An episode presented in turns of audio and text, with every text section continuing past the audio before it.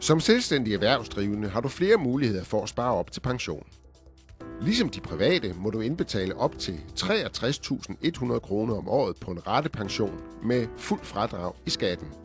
Du må også indbetale 9.100 kroner på en aldersopsparing, hvis du har mere end 7 år til folkepensionsalderen, eller 58.900 kroner, hvis du har mindre end 7 år til folkepensionsalderen. En aldersopsparing giver ikke noget skattefradrag. Til gengæld skal du heller ikke betale skat, når opsparingen bliver udbetalt. Og så har du altså en særlig mulighed som selvstændig. Du må indbetale 30% af dit overskud fra virksomheden, men så skal det ske på en livsvarig livrente. Forskellen på en livsvarig livrente og en ratepension er, at mens en ratepension typisk løber i en aftalt periode på mellem 10 og 30 år, så vil du med en livsvarig livrente få pengene udbetalt, så længe du lever. Og du får stadig fuld fradrag fra indbetalingen, så længe indbetalingen ligger inden for 30% af årets overskud.